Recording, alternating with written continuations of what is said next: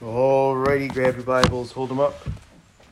This is my Bible, God's holy word. I can be what it wants me to be. My mind is alert. My heart is receptive. I will not leave the same. All right, well, Clayton's awake, so not sure about the rest of you. But anyway, get up and do some jumping jacks. I know we're all conserving energy because it finally cooled off. And so we're not we're not going to exert any more energy than we have to. And so our heat kick, kicked on for the first time. Anyway, we're going to get to Genesis chapter number 12. Uh, it'll be a couple minutes before we get there. Long introduction. I apologize, but anyway, it's football. Like I said, it's cooling off, so football season, right? And uh, I I don't know that I, I I guess I'm a casual Lions fan. I guess I'm not big into professional as much, but uh, being from Michigan, I guess I'm a casual Lions fan. One of my one of the funniest stories I ever heard. I, I want to say it was when Joey Harrington was the quarterback of the Lions. Uh, I, I I think he got sacked like seven or eight times in the game. And in the post game news conference, they they asked him some questions, and in the course of the he was he was like, "That's the worst offensive line I've ever played for," and uh, not exactly the smartest thing to say, uh, because the very next week he got sacked five times in the first quarter. And so, listen, they, they very well may have been the worst offensive line in the world, but you don't say that. What you do is you do this.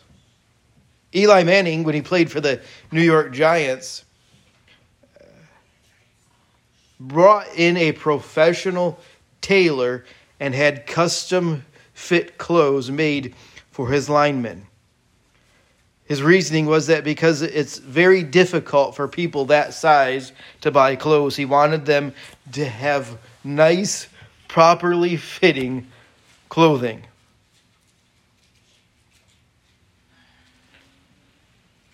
Russell Wilson of the Seattle uh, sea, uh, Seahawks this uh, past year uh, bought each of his 13 linemen $12,000 in Amazon stock a gift that cost him $156,000.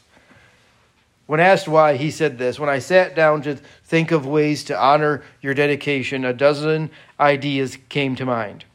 Some were flashy, some were cool, but I wanted to give you something that had a lasting impact in your life, something that would affect the lives of you, your family, and your children. Listen, he said this You have invested in my life, so I'm going to invest in yours. So this morning we're talking about the ownership of our treasures, the ownership of our treasures. Our God given responsibility with accountability.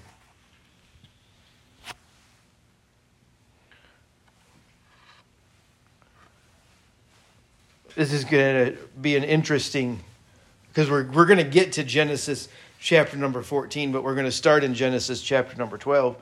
But to lay the, to lay the groundwork a, a little bit, if you will,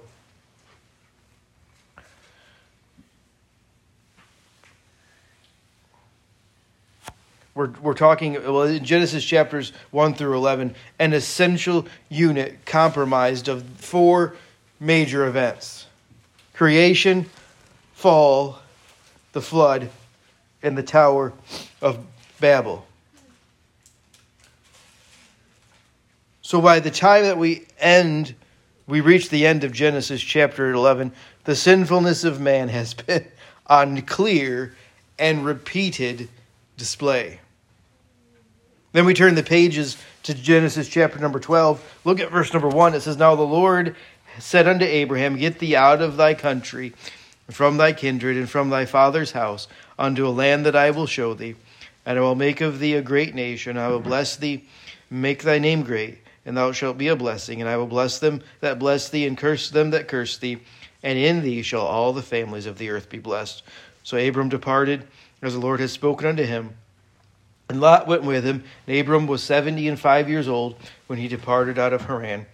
And Abram took Sarai his wife and Lot his brother's son and all their substance, and they gathered and the souls that they had gotten in Haran, and they went forth to go into the land of Canaan, and into the land of Canaan they came.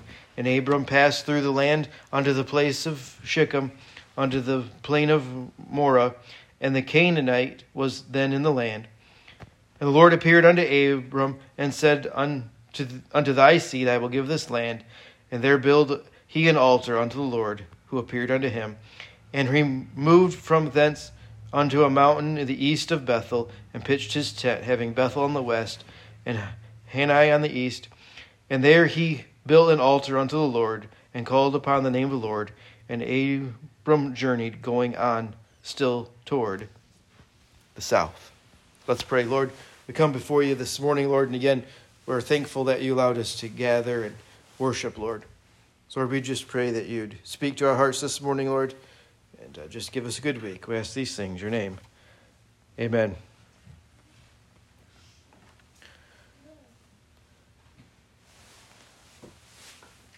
Hebrews chapter number 11, the, the faith chapter. You can turn there if you want to.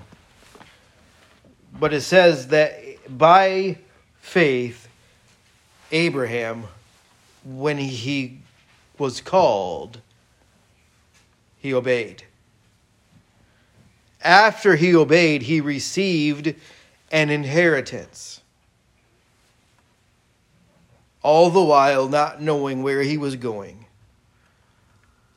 By faith, he lived as an alien in a foreign land, dwelling in tents, seeking a promise, looking for a city whose builder and maker was God. Abraham's faithful trust. Again, in, in the in the Jewish, it, it was Jehovah Yahweh, is the exact personality title that we're referring to. Obviously, we know that that was God. But Abraham's faithful trust of Jehovah was one of the ways that he could be a blessing to all the families of the earth. God was making his name glorious faithful through the faithful life of one of his servants, through the choices that he did. And of course, all the while, this was ultimately pointing to the coming of the choicest of servants, Jesus, whose perfect faithfulness would qualify him to die on the cross, so the ultimate sacrifice for all of our sinful Look at Hebrews or Genesis chapter number 13, verse number 1. And Abram went up out of Egypt, he and his wife, and all that he had, and Lot with him in the south. And Abraham was very rich in cattle and silver and in gold, and he went on his journeys from the south even to Bethel, unto the place where his tent had been at the beginning, between Bethel and Hai unto the place of the altar which he had made there at the first, and there Abram called on the name of the Lord. And Lot also, which went with Abram, had flocks and herds and tents, and the land was not able to bear them, that they might dwell together, for their substance was great, so that they could not dwell together.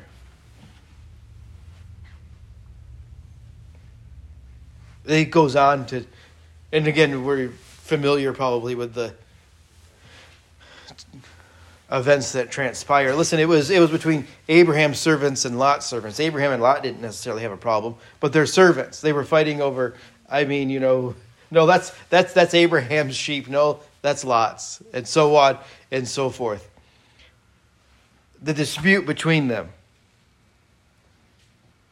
because they didn't have enough space. They didn't have, excuse me, enough grazing land. So Abraham, listen, this is important. Abraham told Lot to choose the best land and said he would take what was left over. It would have been more gracious if Lot would have said, No, you're older, You're the leader. You should choose first, but that's not the kind of man that Lot was. And again, we have hindsight. We know we know what happens to Lot. And that's one of the primary purposes of these chapters to showcase the beauty of a faithful life like Abraham against the backdrop of many people just living for themselves. So the scriptures tell us that Lot selected the well watered plains in verses number 12 and, and 13. Then an interesting event takes place. Here's, here's Lot outside of the gates of Sodom and Gomorrah. And an interesting event takes place. We're about to meet 10 kings. All of them had, very unusual sounding names, and I will mess them up. But they form two coalitions. And on the east, you have the uh, king of Shinar, the king of uh, Elzar, the king of Elam, and the king of Golem. So that's on the east. On the west, you have the king of Sodom, the king of Gomorrah, the king of uh, Admah, the king of, uh, yeah, that one's really Zobima, and then the king of Bela, which is also known as Zoar. Two of those kings obviously should stand out to us the kings of Sodom and the kings of Gomorrah. That's where Lot took his family. And they eventually moved into the city with his possessions. Even though they were known for their wickedness. And they were part of the Western coalition. How many of you were keeping track? I only listed nine kings. We'll get to the tenth one in a second. Look at Genesis chapter number 14, verse number 1. And it came to pass in the days of Amphrael, the king of Shinar, uh, Anarach, king of Elzar, and this is, this is the list of all of them, that these made war. And then the list of the rest of them. One group of king is going to get ready to attack the other group of kings. And the events that take place is that uh, plundering from the battle includes Lot and his family and all their possessions being taken. So, what does Abraham do? Abraham goes and rescues them. Abraham uh, sends his, his servants go and listen. un, just think about that for a second. Here's Lot on some level causing Abraham hardship. Whether whether you know because his your ranchers can't get along with my ranchers, and so just l- listen. I'm going to be the bigger person, Lot. You you take the land that you want, and I'll take what's left over.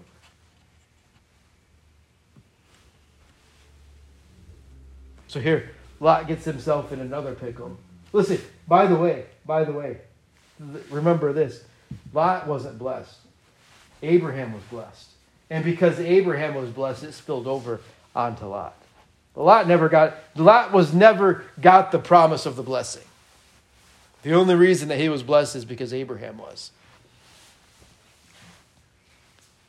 But Lot gets himself into another pickle, another jam. And so Abraham forks out his own money, his own time, his own, well, his own life was put on the line to go get Lot out of this jam that he finds himself in.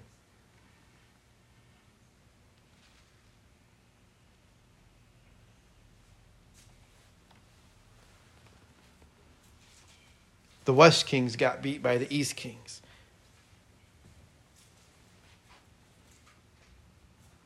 Verse number 13 And there came one that had escaped and told Abram, the Hebrew, for he dwelled in the plain of Myrna, the Amorite, brother of Eshcol, the brother of Asner.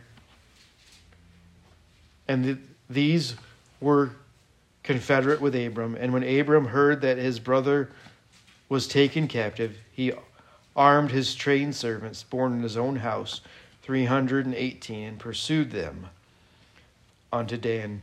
And he divided himself against them, he and his servants, by night, and smote them and pursued them unto Hobah, which is to the left hand of Damascus. And he brought back all the goods, and also brought again his brother Lot and his goods, and the woman also, and the people. And the king of Sodom went out to meet him after his return from the slaughter, and of the kings that were with him at the valley of Shaveh, which is in the king's dale, and Melchizedek, there's the tenth king, king of Salem, brought forth bread and wine, and he was the priest of the Most High God.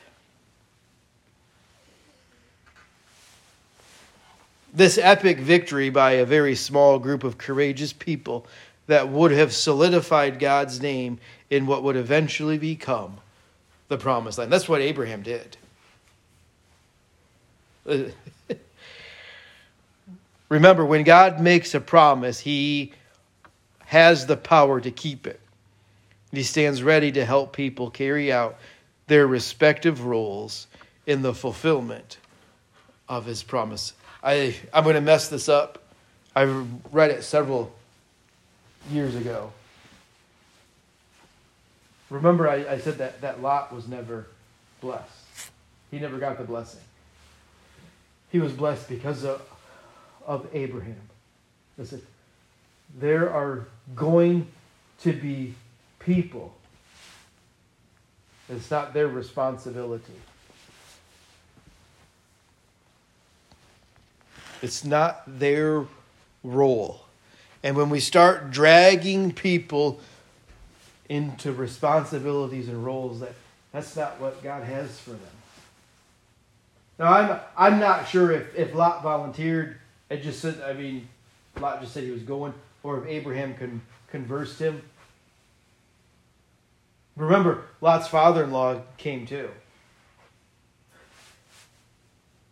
When they started out on their journey, remember they didn't know where they were going.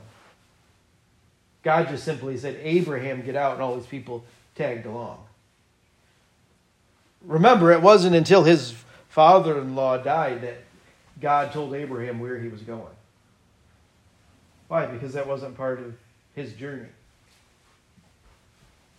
Well, listen, God always, always, always will fulfill the promises for the people to fulfill their roles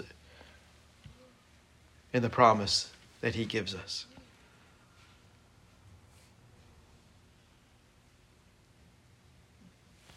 So, what happens next? We already know that a guy that there's King, the kingdom Lot was living in, that there was one, those are the ones who had been defeated. So, Abraham rescued Lot's family. And by the way, he, it says he got it all back. Everything. Not just Lot and his family and his possessions, but he got everything back.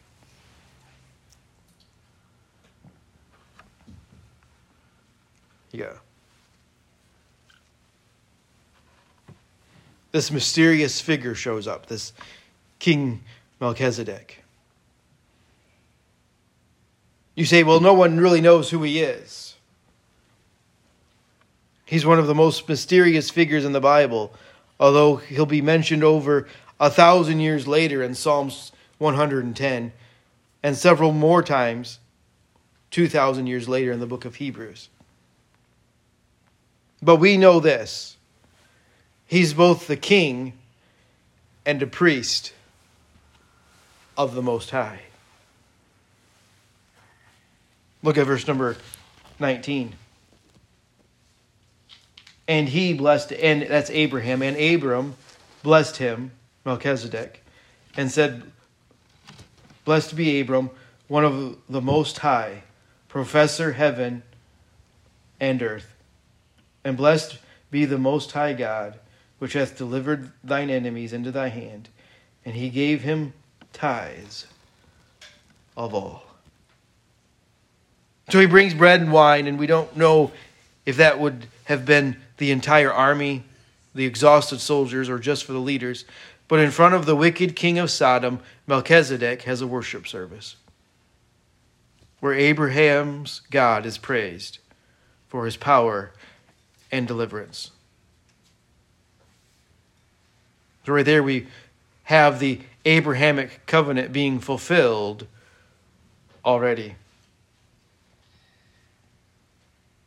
Abraham took 10% of the spoils and gave them to this priest of God. The first clear evidence of the principle of giving, what we refer to as tithing, 700 years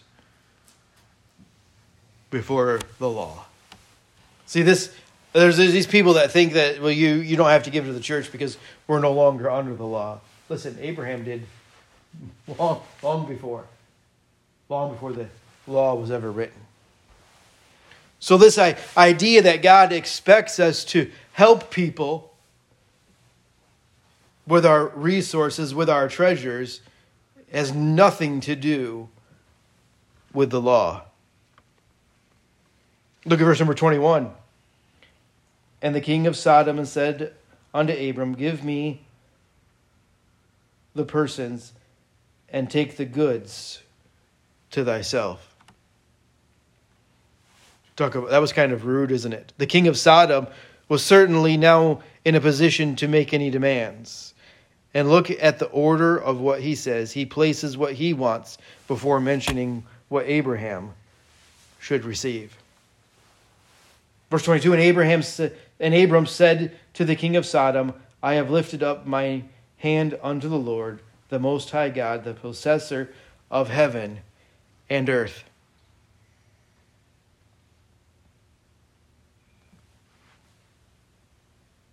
That I will not take from a thread even to the shoe latchet, and that I will not take anything that is thine lest thou shouldest say, I have made Abram rich, save only that which the young men have eaten, and the portion of the men which went with me. Let them take their portion.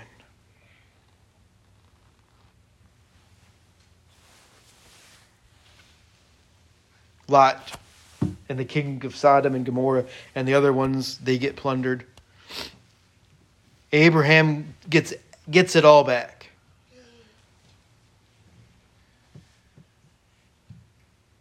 Abraham risks his life and treasure to go rescue them.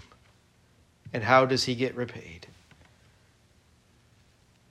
Listen, we can see three characteristics of how to handle God's blessings, the treasures that God gives us. The first thing is this we have to take God at His word. And again, I realize that we know that, but back in Genesis chapter number 12, verse number 2 I will make thee a great nation, I will bless thee and make thy name great, and thou shalt be a blessing. I will bless them that bless thee, and curse thee that curse thee. And in thee shall all the families of the earth be blessed. Again, why was Lot blessed? Because Abraham was blessed. Some people just read the Word of God or just listen to it casually, but they never act on it. Abraham put himself in a position where this is the this is only going to work because God says God is who he says he is. As we consider the various aspects of ownership, let me ask you this question Is there evidence of you taking God at His word? Of being a, courageous with what He has entrusted you because you are choosing to believe what He has promised to do?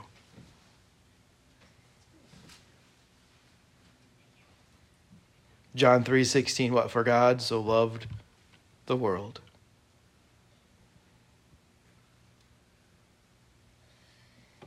You say, well, I, it, I've, I've failed in my past. We didn't read it, but if you read the rest of uh, Genesis chapter number 12, that's where Abraham goes to Egypt, convinces Sarah to lie for him. Listen, your, your past is in your past. That doesn't matter.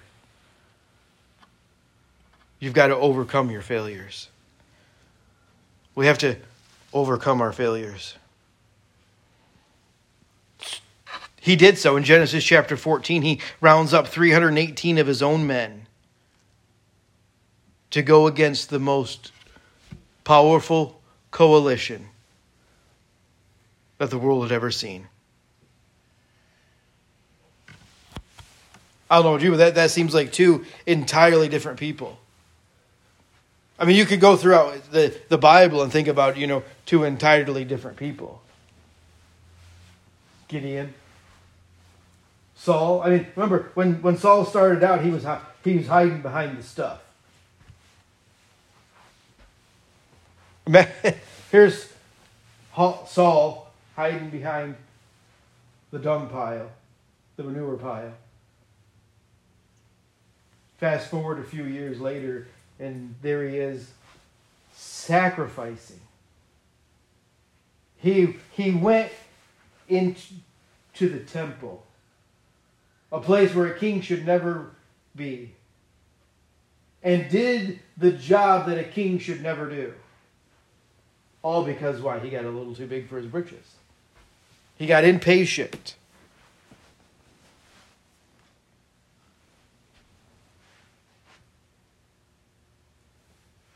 What did Paul say about John Mark? John Mark wanted to tag along. It didn't work out. Paul sent him home. Barnabas wanted to take John Mark, and Paul said, We played that game once. I ain't playing it again. But at the end of his life, what did Paul say? Bring me John Mark. Why? Because he's profitable. Listen, there's all kinds of, of failures in our life. Question is, are we going to learn for them? Are we going to overcome them?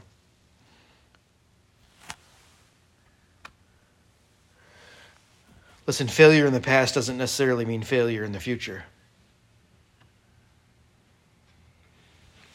Without being sidetracked by past offenses and petty revenge.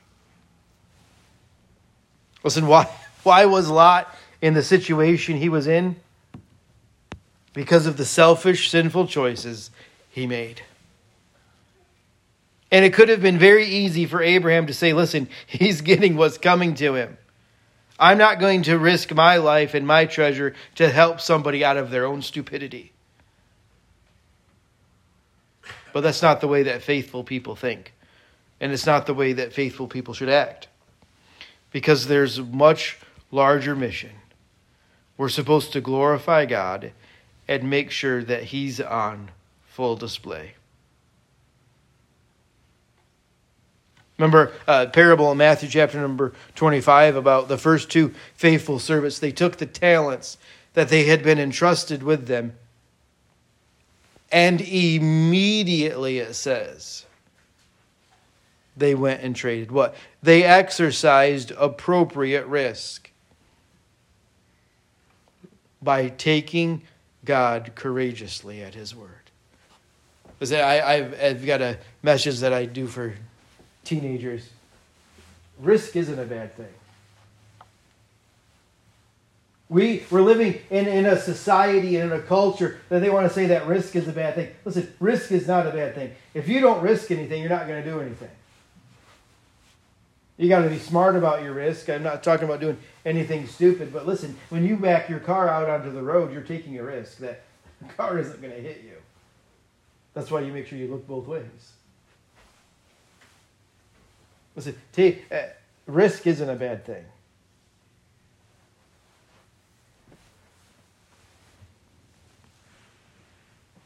Remember that God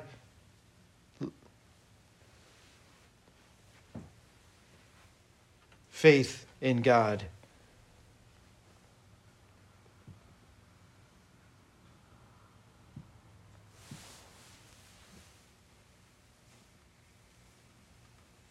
everything that Sodom uh, that Lot did eventually happened in Sodom and Gomorrah and his family.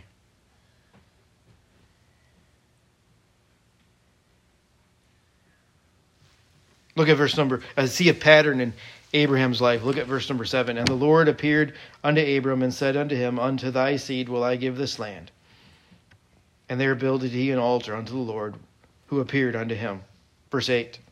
And he removed from thence into a mountain on the east of Bethel and pitched his tent, having Bethel on the west, Haran on the east. And there he built an altar unto the Lord and called upon the name of the Lord his God. Look at verse number four of 13 under the place of the altar which he had made there at the first, and there Abram called on the name of the Lord. Look at verse number 18. Then Abram removed his tent and came and dwelt in the plain of Mamre, which is in Hebron, and he built there an altar unto the Lord. Pattern of Abraham's life.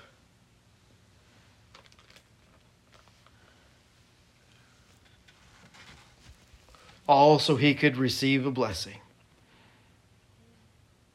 Like we said, there is not much that we know about Melchizedek. But there's no question about this. His priesthood was pointing directly to our Lord and Savior, Jesus Christ. Look at Psalms chapter number 110. Psalms 110.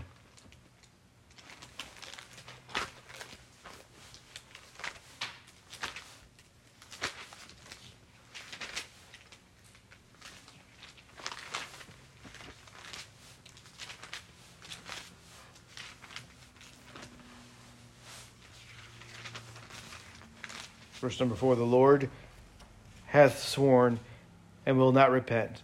Thou art a priest forever after the order of Melchizedek. Hebrews chapter number nine. I mean six. Hebrews chapter number six.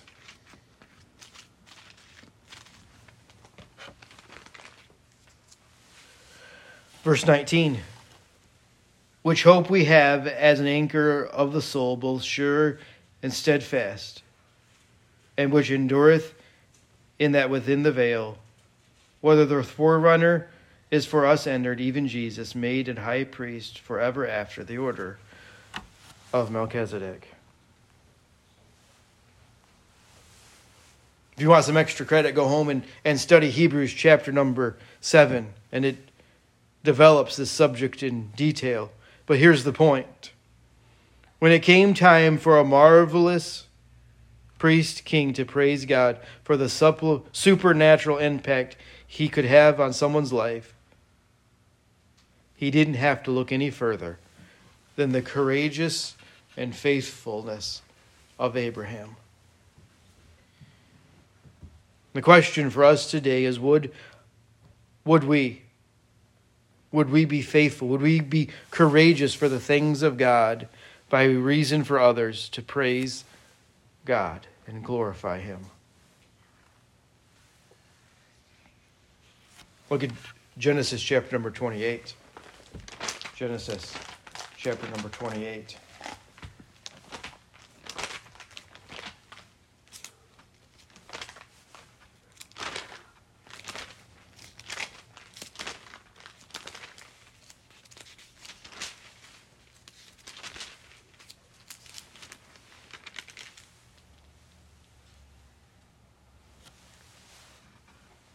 See, we're supposed to worship God. Sunday nights we're talking about worship. We're, we're supposed to worship God with our treasures.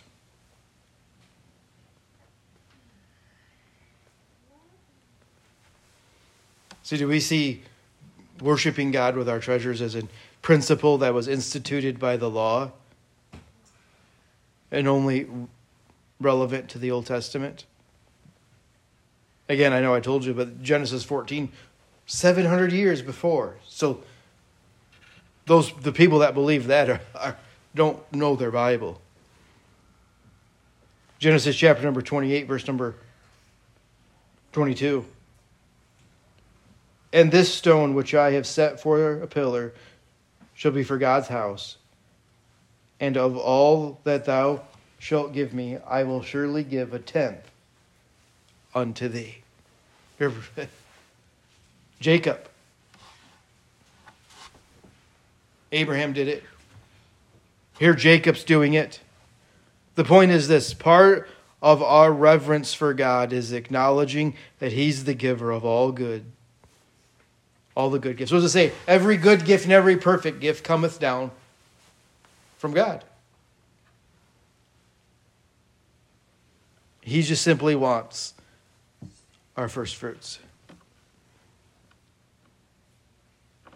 God built that principle into the, his desire for his people for the last 4,000 years.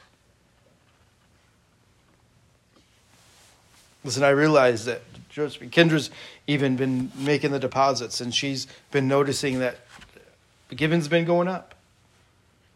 I'm not. I'm not preaching this at at you because you're not doing it. I, I'm preaching it because well, it's the next one the Lord wanted me to do. But listen, we're we're we're doing good. Continue to do good. God's faith is reliable. God's faith is reliable. The king of Sodom could never say that he had never observed an example of gracious, godly behavior because even though he had spoken very rudely and inappropriately to Abram, Abram's response was one he would never forget. I'm just not returning your family. I'm returning all of your possessions. Why? Because I don't want there to ever be a question about the source of my blessing.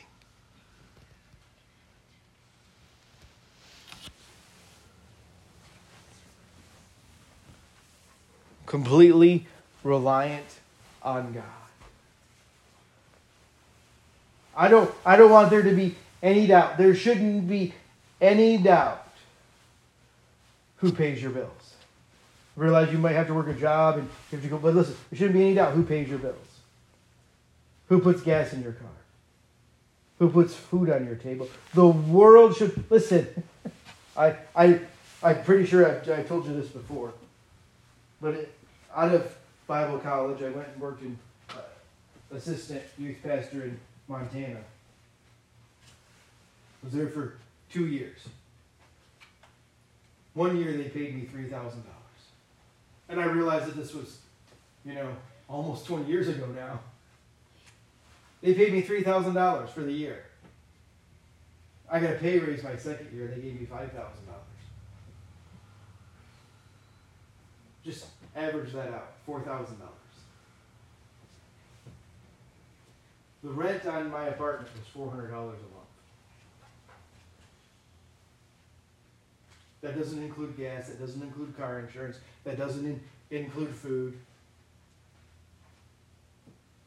I didn't have a credit card. I didn't go in debt either. You figure it out.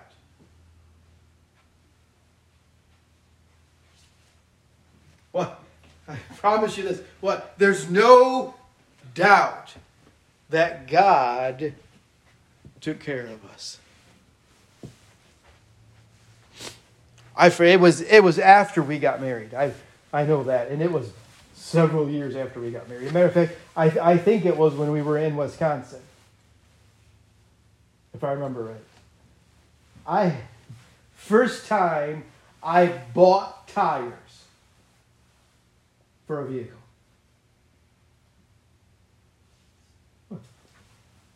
You, I know I've said it. You guys think, yeah, Pastor, no, really. I, I run tires till the belts are showing, and then I use the belts for traction. But you know what the Lord did? Lord made sure that my tire didn't pop. There's been a couple occasions where people bought tires because my tires were so bad, gave me tires. What? Listen, there's no doubt who did that. God. And Abraham said, Listen, I ain't going to take anything from you. I don't want a. Listen, and, people will say, Well, that's because, you know, the king of Sodom and Gomorrah, Gomorrah were you know, really bad people. And that may be part of it. But I think a bigger part was this. He says, I don't want anything from man. Because when God does something great, I don't want there to be any other possibility than to make sure that God gets the glory. That's why we're here. For thy pleasure, everything was created. To make sure that God gets the honor, to make sure that God gets the glory.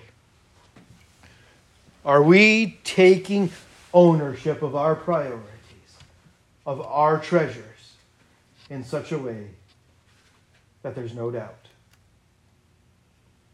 The world, the only possible conclusion that people can come to God did it.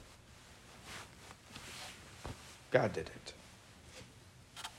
Let's pray. Lord, we come before you this morning and we are thankful that you allowed us to come and worship.